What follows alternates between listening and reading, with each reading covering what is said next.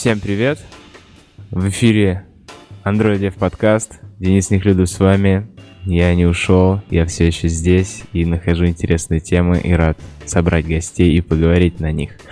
И меня все еще не отпускает тема Machine Learning на Android. Я ищу, я продолжаю искать вам интересных рассказчиков с богатым опытом по этому поводу, потому что если это не будущее, то это уже точно настоящее, и уже многие делают mobile inference на мобильных устройствах.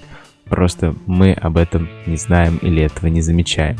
Сегодня у нас... Э, мы сегодня не могли не позвать Славу, с которым мы записывали э, подкаст про призму, э, и который теперь занимает технический директор в компании Explode, занимается Flutter приложением. Во Flutter Dev подкаста уже Женя Сатурова могли его слышать, и их огромный опыт продакшена на Flutter. Очень интересно. Привет, Слав. Да, привет всем. И сегодня мы пришли в компанию Эбби попросить их рассказать об их опыте работы с Machine Learning на мобильных устройствах. Сегодня с нами э, Дмитрий, который представляет Machine Learning как раз. Всем привет. И Алексей, который представляет Android. А, ну, вообще компания называется не Эбби, говорится, а Эбби. Ну, это так. О. А, ну да, всем привет. Спасибо. А, ну, раз ты начал, давай тогда рассказывай немножечко о, о компании и чем вы занимаетесь. А, ну, наверное, всем а, известно Эбби прежде всего по Lingua. А, то есть раньше еще в лохматые 90-е а, на компьютерах стояло такое приложение, которое позволяло именно переводить и видеть не просто слово перевод, а слово перевод в каком-то контексте с примером приложения. Вот. Но помимо этого компания активно вкладывается в распознавание текста. Вот. И помимо Lingua у нас есть приложения вроде FineReader, FineScanner, TextGrabber и CR — это приложение, которое так или иначе распознает изображение, вызывает это в тот или иной тип документа, либо визитка, либо А4 формат э, вроде мобильного сканера, либо э, просто берем меню, э, распознаем, переводим. Вот. И, соответственно, мы занимаемся именно этим. Клево. А, мой первый вопрос, раз вы говорите про image recognition, то, насколько я помню, когда ты говоришь лохматые 90-е, у FineReader был установлен и предустанавливался с каждым сканером, там был как бы вот этот вот OCR, и этот OCR, он разве уже тогда был на основе какого-то машинного обучения? Я думал, это работало как-то менее умно. Или не было OCR, не, не использующего нейронные сети? Расскажите мне об этом немножко. Ну, наверное, больше про это может рассказать Дима. А, вот. Но, конечно, а, в начале там не было а, какого-то нейронного обучения, машинного обучения. Сначала были какие-то больше эвристические подходы на основе, в принципе, вполне законченных алгоритмов. Вот, ну, никакой особой магии там не было. Это потом уже, когда началась история с изучением, что можно вот э, взять, как-то обучить нейронную сеть, э, каким-то образом подготовить, и это будет эффективней и гибче, мы пришли к тому, что лучше бы переходить на распознавание именно через машин learning, машинное обучение. А, правильно я понимаю, что OpenCV тоже построен на основе машинного обучения. И имеет ли ваше техно... то, что вы используете, отношение к тому старому давнему OpenCV? Ох. Так, ну, наверное, я немножко могу об этом рассказать. Да. То есть, э, да, Алексей все правильно сказал. Совсем давно, там, в 90-х годах, э, ML мало использовался. И в основном использовались методы, которые основывались на сравнивании шаблонов, которые были заранее заложены в программу и загружены как ресурсы. А, OpenCV на самом деле это не такая уж мертвая штука. То есть э, там э, на текущий момент она постоянно обновляется, и в том числе туда э, добавляются методы, которые основаны на машинном обучении для применения в задачах компьютерного зрения. То есть, э, и в том числе и нейронные сети. Очень многие люди используют как раз-таки OpenCV для решения своих задач. Ну да, у меня такое ощущение, что OpenCV это некий FFmpeg, который, с которого отправная точка. Вот хочешь работать с видео, начиная с FFmpeg. Хочешь работать с э, машин, компьютерным зрением, начиная с OpenCV, а потом поймешь, нужно ли тебе что-то дальше куда-то идти в свой огород, или вот этого будет решения достаточно. А, но при этом его достаточно сложно запустить и собрать э, неподготовленному человеку. Или же там отличные туториалы, и на Android, на iOS будет легко даже собрать. А, ну, действительно, не самая простая задача по сборке, но и туториал у них достаточно устаревший, но при большом терпении это можно сделать. И да, вот OpenCV можно считать такой отправной точкой, где ты можешь попробовать какие-то теоретические алгоритмы, которые вполне прям реально могут решить твою задачу. И, возможно, машина обучения тебе вообще не нужно, и там не стоит тратить столько времени, чтобы изобретать какие-то новые велосипеды. Там по туториалам можно найти вполне рабочие подходы к любым задачам. А когда мы говорим про image recognition, мы имеем в виду именно character recognition, когда мы символы какие-то распознаем, или можно же OpenCV использовать и для других задач, для распознавания головы, лица и так далее? А, OpenCV можно использовать для любых задач. То есть OCR это лишь такое узкое направление. То есть мы говорим в, в общем о распознании образов любых. Слав, хотел что-то дополнить? Да, я хотел дополнить. Ну, тут еще все упирается в скорость. На OpenCV это можно, не знаю, сделать за время X, но если ты уже точно знаешь, что все вот так ты будешь решать, ну, то есть ты продуктово понимаешь, тебя это устраивает, и тебе надо как-то это ускорять уже, то вот как раз тут можно машин ленинг прикручивать на конкретные кейсы, их затачивать, вот, и там прям уже бустить непосредственно там быстрый отклик, как и быстродействие, чтобы как можно быстрее это у нас все получалось и работало.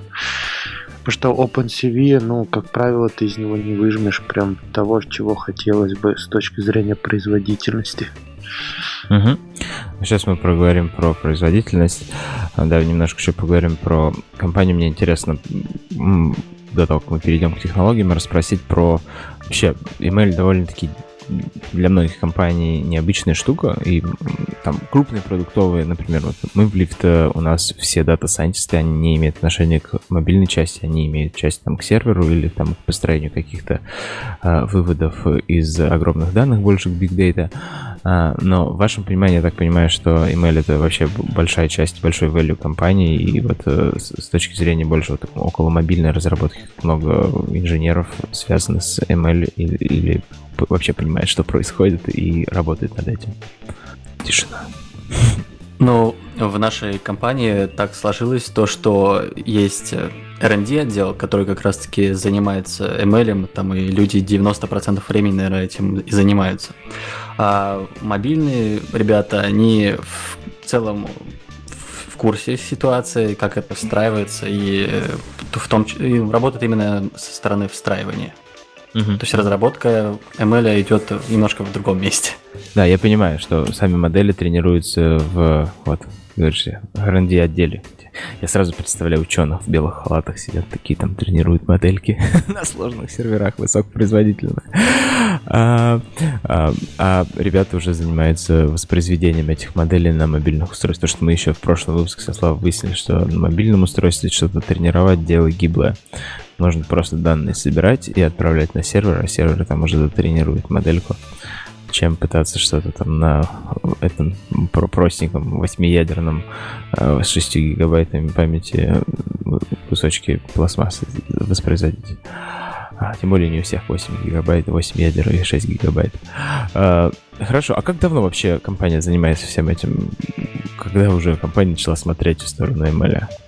А, ну, ситуация была такая, что как-то централизованно мы все это начали делать, наверное, около 2015 года. То есть был создан собственный фреймворк для машинного обучения, и он уже является таким стандартом в компании.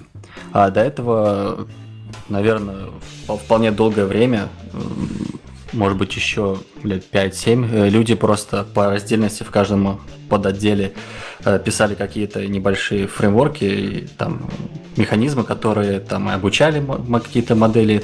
Я не говорю обязательно о нейронных сетях. А, и потом все это внедрялось в продакшн. Слав, я вижу, ты хочешь что-то сказать. Да, я хотел уточнить, а, а фреймворк это уже клиентский или еще серверный? А, ну, и сам фреймворк, который в компании существует, он в, написан для десктопов, и на нем и, и обучаются модели, и в целом проводится инференс. Просто инференс идет немножечко а, отдельно, и он оптимизируется под каждую платформу. То есть мы не только для мобилок, очевидно, пишем, да, еще для и десктопов понимаю, и да, других да, устройств. Вы их сразу для, для всего. Тут же в этом-то и сложность, чтобы у вас одна и та же модель одинаково отработала везде, ну, с одним и, и тем же выходом, и чтобы это было максимально быстро на каждой из платформ. Здесь-то как раз большая проблема. Вот я поэтому и уточнил, у вас фреймворк, он у вас как, ну, скорее всего, на каком-то плюсовом коде написан, и вы его потом отдельно билдите под iOS, под Android и под desktop, да? Да, все верно, именно так. Потом покрываем каждую модель тестами и стремимся к тому, чтобы они были максимально, максимально одинаково отрабатывали на всем, на всем спектре девайсов. Ну, смотри, ты говоришь, это где-то примерно год 2015, да? Это только-только появился TensorFlow, э, опубликовался. И скажи, пожалуйста, а вот с точки зрения производительности, как по тем годам вы, вы э, там сопоставимую выдавали скорость или все равно не, не то чуть было? А, ну, я в 2015 году еще не работал в Аби, поэтому не могу сказать, но вот в прошлом году я замерял скорость э, TensorFlow Lite и нашего фреймворка, и они были сопоставимы. Ну, это, это круто. Вот. И, а вообще у вас есть как-то ну, движение в сторону ГПУ, или мы это чуть позже обсудим? А, да, сейчас э, этим э, занимаются. В плане для iOS, например, используется Metal в качестве фреймворка, который, на котором пишут слои. И э, планируется то же самое для Android. Ну смотри, мне кажется, тут нам надо для слушателей чуть-чуть пояснить весь pipeline, для чего вы используете ну, machine learning. Вот мне так кажется, потому что лично я не совсем это понял. Но, но это, это условно. Правильно ли я понимаю? Я взял ваше приложение, у меня есть некий текст, я отправляю этот текст к вам в приложение, и это приложение мне его там переводит. Или переводит уже основываясь на э, ну, переводчики, которые обучены с помощью machine... Я правильно, да, рассуждаю? А, ну, тут немножко более, наверное, сложный pipeline. А, на данный момент ну, вот, вот в приложении, которое... Как это да, как это на мобилках работает, чтобы мы точно понимали, ну, как вы взаимодействуете с машин-лернингом, потому что вот чтобы понимать. И всегда ли вы работаете, ну, э, запускаете модель на клиенте, или у вас есть кейсы, когда вы все-таки работаете, отправляете запрос на сервер, он его обрабатывает.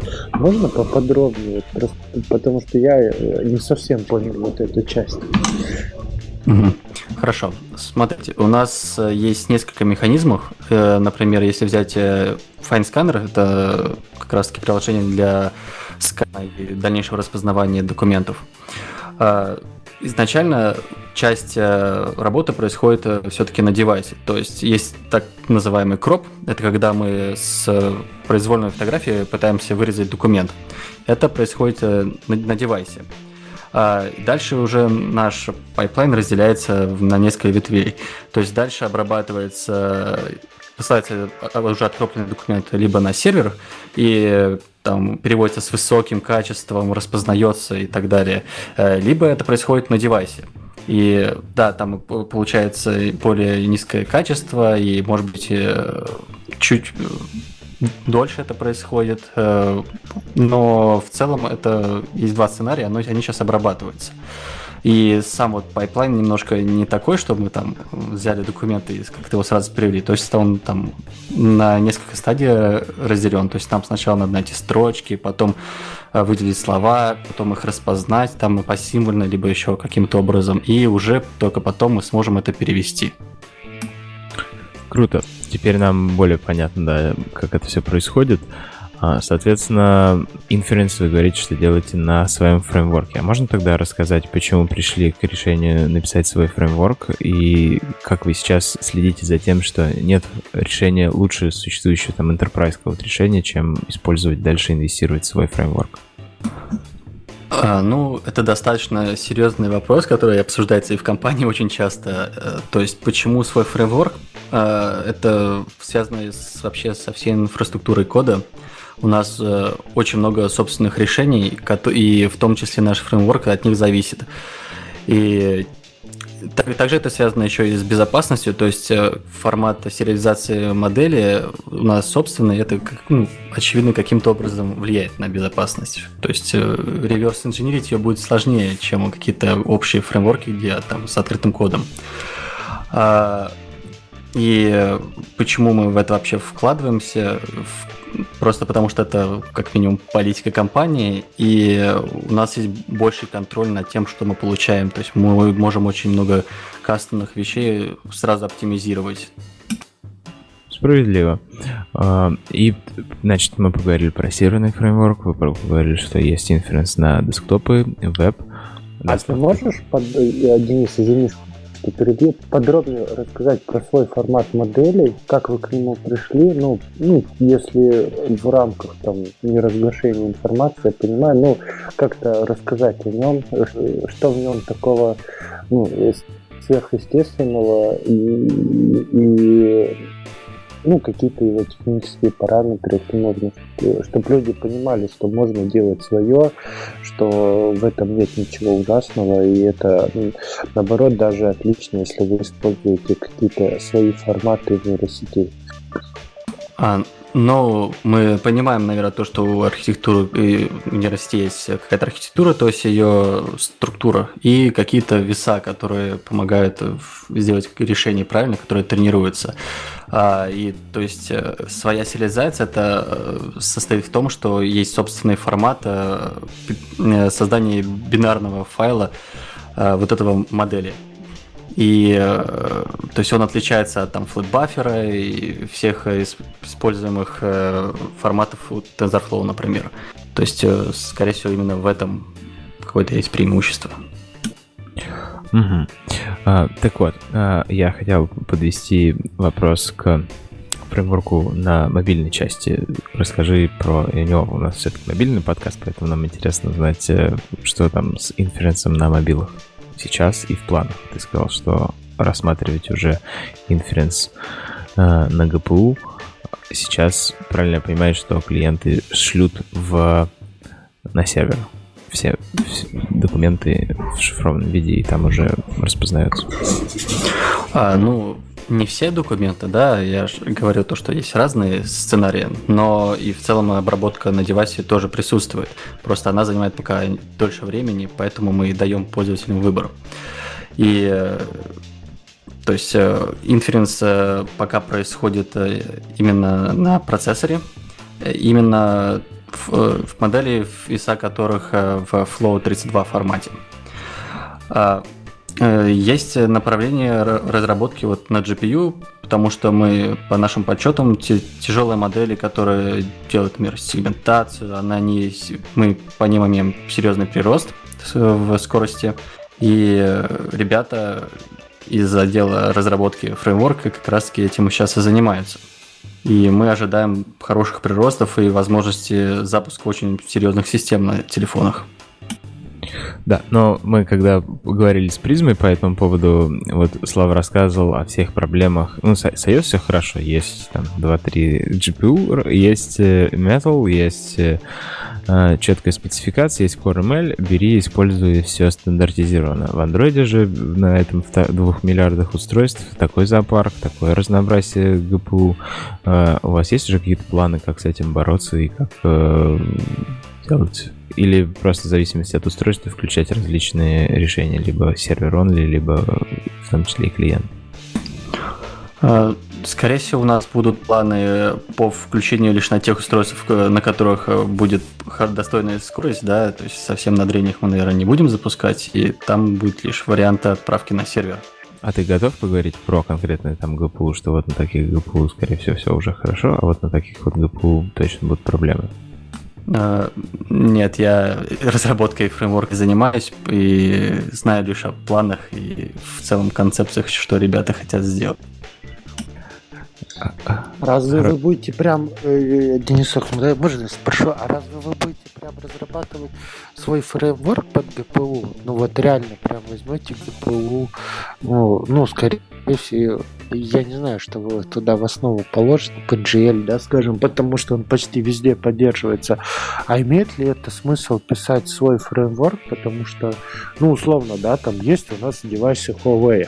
У Huawei есть свой движок э, под Kirin сделанный, э, как он там точно называется, High э, его название.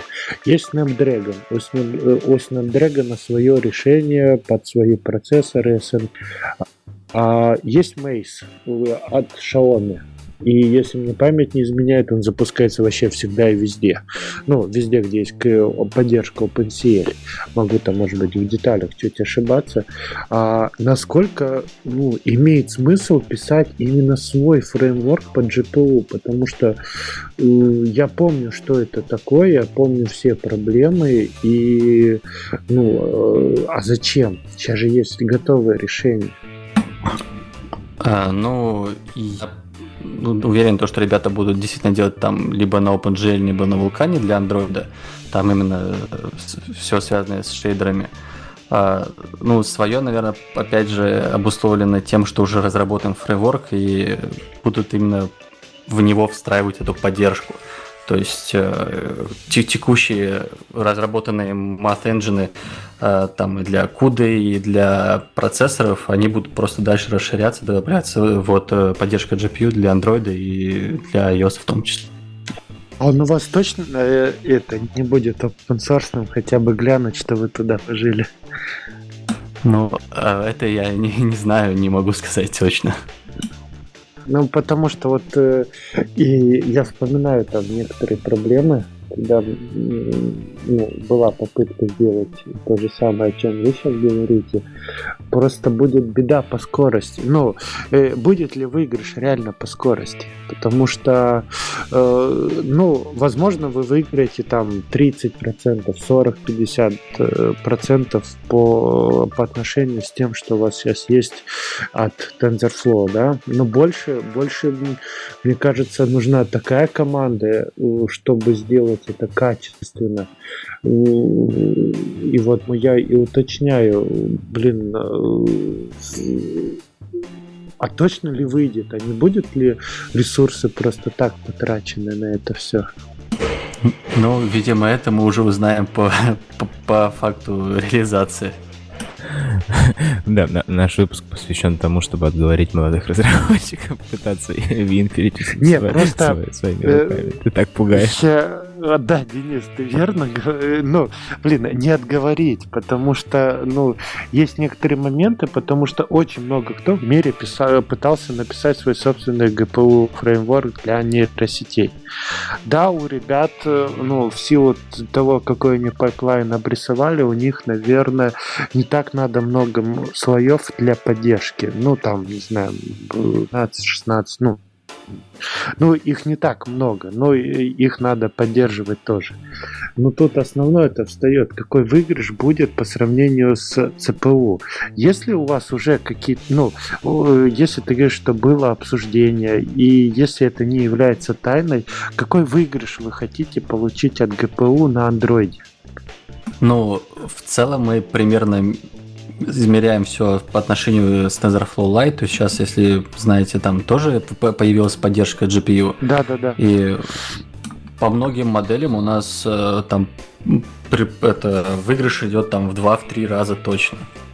То есть, опять же, все зависит даже от, от архитектуры модели. То есть мы тоже стараемся там не просто накидывать побольше слоев, да, а применять всякие хитрости, которые помогут нам получить больше качества. И в, целом э, очень много у нас э, акцентируется именно на архитектуру сети.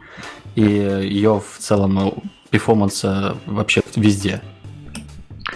Ну, я надеюсь, что вы скоро об этом, ну, как сделаете, напишите большую статью, интересно наблюдать за новыми разработками, фреймворками, вот, потому что не каждая фирма пробует сделать что-то свое, но надеемся, у вас будет даже X10.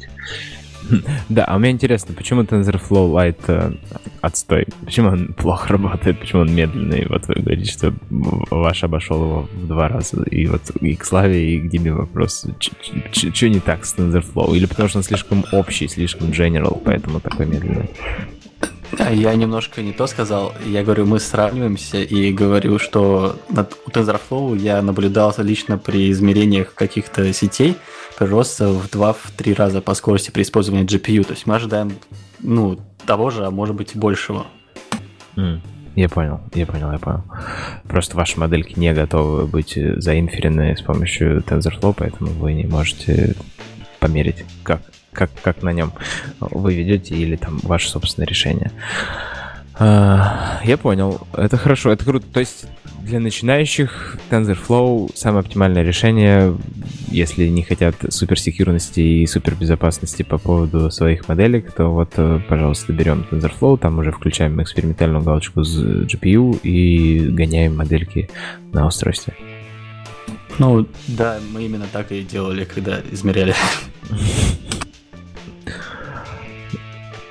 Слав, есть у тебя по... мнение насчет TensorFlow в текущем состоянии? Не, ну, TensorFlow, ну, вот, для начинающего это просто суперский, наверное, особенно как мануал расписан, как, как что там сделано. Там настолько подробно даже я на гите находил, где пошагово все описывается, как обучить сеточку, там, как ее запустить на андроиде, почему она именно так будет э, выполняться со всеми объяснениями. То есть там прям очень хорошие уроки, прям э, для начала это то, что надо. Э, потом, наверное, по, по преимуществу идет SMPE. Ну, его тоже не так сложно запустить. Вот. Дальше, я не знаю, дальше уже сложнее. Дальше идут китайские фреймворки вот от, от Huawei и от Xiaomi. Там, там сложнее. Потому что, ну, сейчас не знаю как, а вот когда я с ними пересекался, особенно с Xiaomi, там было очень много чего интересного и, и, и, и неочевидного. И без файнридера, который тебе переведет с китайского на русский, очень тяжело. Да понимаешь, даже был перевод, даже было это все, но, но, но там, там как будто, я не знаю, они, они пишут документацию так, Шаг один сделай тот то-то, сделали. Шаг два сделай тот. А вот шаг три, шаг четыре мы пропустим, чтобы эти европейцы и, и другие помучились. Вот, так пропустить, так снова с, шаг пятый делаем, делаем, все хорошо. Вот так, шаг седьмой ни в коем случае не расскажем. Нет, мы должны об этом знать, это тайна. Так, дальше восьмой шаг делаем то-то, то-то, так, бодрячком, у нас же такой же результат есть, а вы его еще не получили, как же так? Блин, господи, ну вот, вот примерно вот в таком стиле у них и описана документация. Как бы вроде бы все есть, вроде бы все отлично, но когда ты начинаешь это собирать, то там небольшой недочет, там небольшой... Но надо отдать должное, они прикладывали докер-файл, вот с помощью докера, ну, как бы в их среде, там все-все-все, там, там ок. То есть там можно и, и запустить их этот, как его штуку, которая из, из твоего формата, не из, из в их формат переведет, они тогда поддерживают TensorFlow и какой-то еще, и PyTorch, если мне память не изменяет. То есть это работает, это надо отдать должное. Но как только ты пытаешься собрать это у себя, господи, вот, вот это начинается уже веселье. Я тебя понял. Это весело. А почему китайские фреймворки? Почему, вот ты говоришь, у Snapdragon, Snapdragon же са, са, самый ключевой железяка установленная на многие устройства. Почему у него нет такого известного решения? Почему Не, я же ты сказал, что если бы я вот как-то бы там, ну, снова решил бы погружаться в эту всю тему, я сначала поигрался бы в TensorFlow, потом бы SNPE, я же во вторым сказал, а потом только китайский. Ага, все понял. Вот, то есть да. и SNPE, да, бодро, отлично, по скорости, вообще супер. И я не знаю, как сейчас, но вот э, я статьи видел, что оно на некоторых моментах даже не отстает мета. Ну, подчеркну, на некоторых. А мы, а мы должны еще раз, мы тут Android в подкаст, мы должны что-то сказать про NN API? Или никто не в курсе текущего состояния NN API и что там вообще происходит?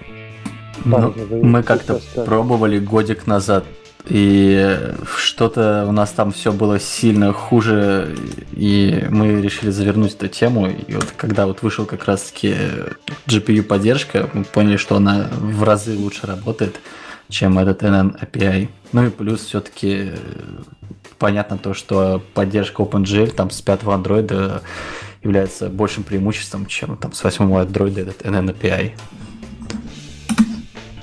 Да, NNAPI для слушателей, кто не видел, э, это Neural Network API, который призван как раз быть таким абстрактным слоем над э, Android и позволить запускать различные фреймворки с единым API, но, видимо, все равно, несмотря на его существование, эти фреймворки для backward compatibility и для большей производительности используют сами прямые ходы в GPU вместо того, чтобы использовать эту обертку, которая уже пойдет в различные версии GPU.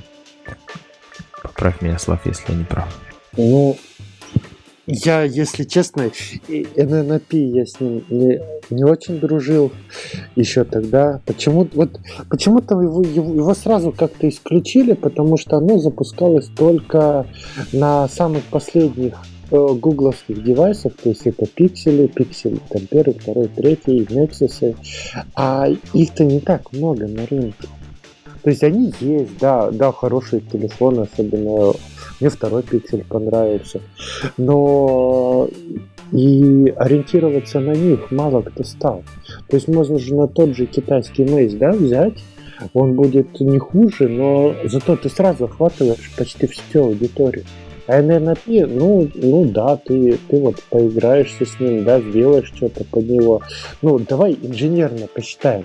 Вот ты делаешь какую-то сеточку, тебе надо ее запустить там на том или ином телефоне. Ну, твоя задача как можно охватить больше аудиторию ну, чтобы меньше что-то придумывать и изобретать, ты сразу смотришь, как бы мне сделать так, чтобы первое мое решение работало как можно на больших телефонах. И и стоит вопрос, а смысл вот так именно для этого решения? Да, э, там под капотом, э, если мне память не, это не изменяет, я на Мобиусе там краткие обзоры тоже делал в этом году, по ним пробежался. На Мобиусе больше цель была показать, как, э, как можно поиграться с предпроцессингом, чтобы добиться как можно больше FPS. Вот. И, и и, там были моменты, то, что мы э, NNP, мы просто засовывали туда нейронку, она обращалась там как к шине, ну, к прослойке, к этой NNP, а NNP уже сам смотрел все, что, у нее, что из ресурсов у него, у него доступно, и туда он отправлял. Это, это, конечно, очень грубо можно сказать, ну вот условно, как работает эта технология э, как она точно на GPU, которая считает и э, сама выбирает. Есть фильтр э, скрипта, есть еще, вот еще одна, я забыл ее э, название, которое, если ресурс... Рендер скрипт. Да, рендер скрипт. Вот, если фильтр скрипт, он всегда гарантированно на GPU будет выполняться, то рендер скрипт, он будет выполняться то на, ну, в зависимости от того, что свободно, и то, что вот сию секунду надо э, заюзать. И там, получается, у тебя все скачет, как-то все непредсказуемо. То скорость иногда такая, то иногда такая. Ну, как-то вот, ну, не знаю, люди его... Все, все продукты Гугла написаны, что под капотом там используется NNAP. А, э, а так я не знаю. Хорошо. Если вон у ребят а, есть сейчас... какой-то опыт да. с, им, с их работы, с их исследований, ну, было бы интересно послушать. Ну, видимо, они тоже посмотрели и вот расстроились, что нету запуска на, ста- на старых версиях. Правильно? Ну да, и нас это расстроило, потому что у нас на самом деле большая аудитория ниже восьмой версии андроида имеет девайсы. И опять же, когда же на новых девайсах каких-то, тех же самсунговских мы мерили, мы действительно тоже испытывали какие-то проблемы с нестабильностью и в целом худшей даже производительностью на не особо больших сетях, э, чем на CPU, например. То есть, видимо, у них, может быть, недостаточно проработал алгоритм выбора э, целевого девайса, на котором должна выполняться сеть. Хорошо. Так, ну, поскольку у нас мобильный выпуск про то, как мы вы сеточку тренируете, мы не будем говорить, может быть, у вас вообще это закрытая информация. У меня больше вопросы идут э, с точки зрения построения процесса разработки. Вот больше к Алексею, наверное. Как, Алексей, для, до тебя, как Android-разработчика, долетает машинное обучение? Как, как это пересекается с твоей ежедневной рутиной? Ох, а, ну тут а, интересная история. У нас а, есть а, мобильный, а, мобильная команда SDK, есть мобильная команда Mobile Apps, как раз уже продукты приложения. Вот. И если нам нужно что-то взять и запилить в виде прототипа и выкинуть куда-нибудь на какую-нибудь конференцию, ну, допустим, на Mobile World Congress в Барселоне, вот, мы можем обучить каким-то образом модельку и через а, TensorFlow Lite, соответственно, уже впрямую а, в приложение внедрить слой SDK. Если же у нас уже идет конкретная проработка не BP, а уже все серьезно технологично, соответственно, включается наш фреймворк FML, вот, его адаптирует команда SDK, дает api вот, и мы уже с этой api работаем, в принципе, по вполне стандартным процессам. Как ты дошел до жизни такой? Тебе пришлось разобраться с C? О, да, на самом деле, не очень сложно. Но ну, у нас есть э, ребята, которые занимаются конкретно НТК, и которые изначально приходили как плюсовики, вот, а, но а так знание Джинай, в принципе, оно не особо требует. Я понял. Есть ручки, которые ты дергаешь э, из э, нативного API, и тебе хватает там обертки. А, как правило, да, но или дергаю людей, которые могут э, расширить эти ручки.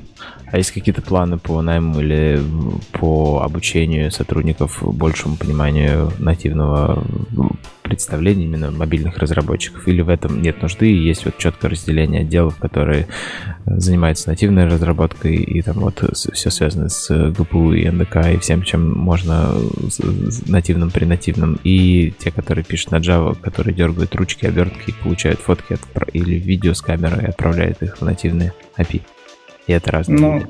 мы пишем на самом деле уже больше, по большей части на Kotlin, не на Java. Но mm-hmm. вообще тоже интересно, потому что, да, с одной стороны, э, получить э, глубокую экспертизу от человека, который занимается только одним э, и достиг в чем-то больших высот и достижений, это интересный кейс. Но, как правило, у нас ребята Э, любопытные, вот, поскольку мы так или иначе э, у нас у, кафедр, у Эбби есть кафедра в МФТ. Вот. И большая часть а, разработчиков, сотрудников, так или иначе, выходцы с физтеха. Вот. Они, им знакомы email, олимпиады а, и прочие интересные вещи. Вот, соответственно, просто так сказать человеку, вот, пили, допустим, свой UI или там адаптируя SDK, это сложно. А, естественно, идет общение, и э, все равно разработчики и нативщики понимают примерно, что происходит в Java коде, э, в Kotlin коде, может быть, да. Соответственно, на верхнем уровне понимают, что происходит примерно внизу. Знания, опыта, все дела. Очень круто. А, потому что вот эта коллаборация меня всегда радует, меня расстраивает, когда корпорация становится с разделением функционала, и ребята очень зашоренно смотрят только в свою сторону, и, может быть, и рады смотреть в другие, но у них нет времени, и они так разделены, что нет возможности общаться, когда такое происходит, я грущу. Когда есть возможность делиться опытом и помогать друг дружке и пробовать то, что делает соседнее дело, это очень клево. А, есть вам что-то еще дополнить, Дима, Леша, про сегодняшнюю тему, что мы еще не покрыли?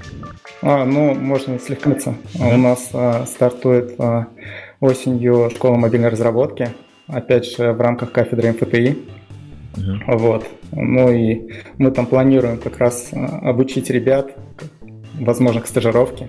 У нас уже 6 а, лет как а, идет стажировка на мобильных разработчиков, ну и не только. Вот, есть опыт в этой сфере. И классно было бы увеличить прирост новых ясных голов. А как у вас происходит набор? У вас это на платной основе, на бесплатной основе, конкурсная основа? Бесплатно. В целом идет некая тысячная по временем.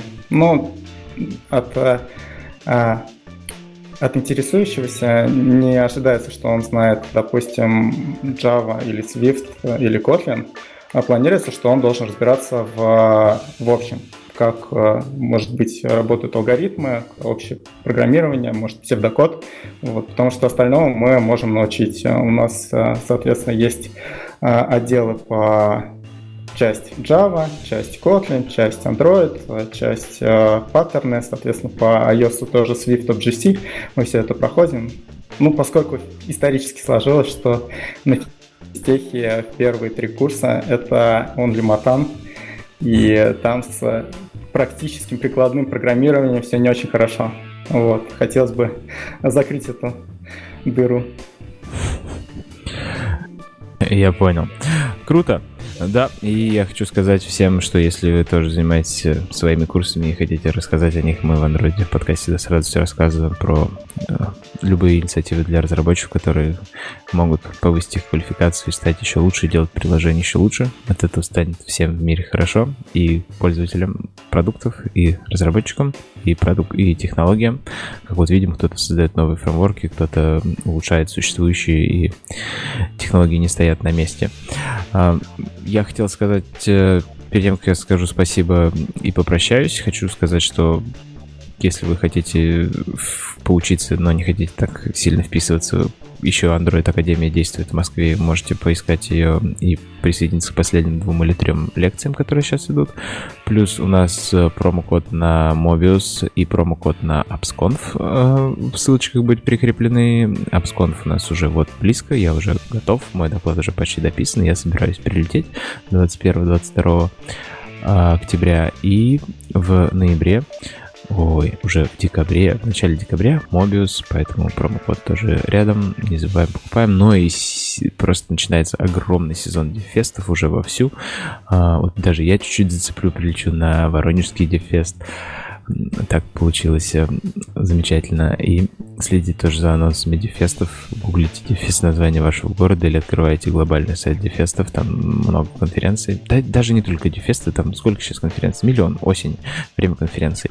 Время получения новых знаний. В общем, приходите, знакомьтесь. И мы продаем футболочки. Вам всем доставляем. Поэтому ссылочка тоже была в прошлом.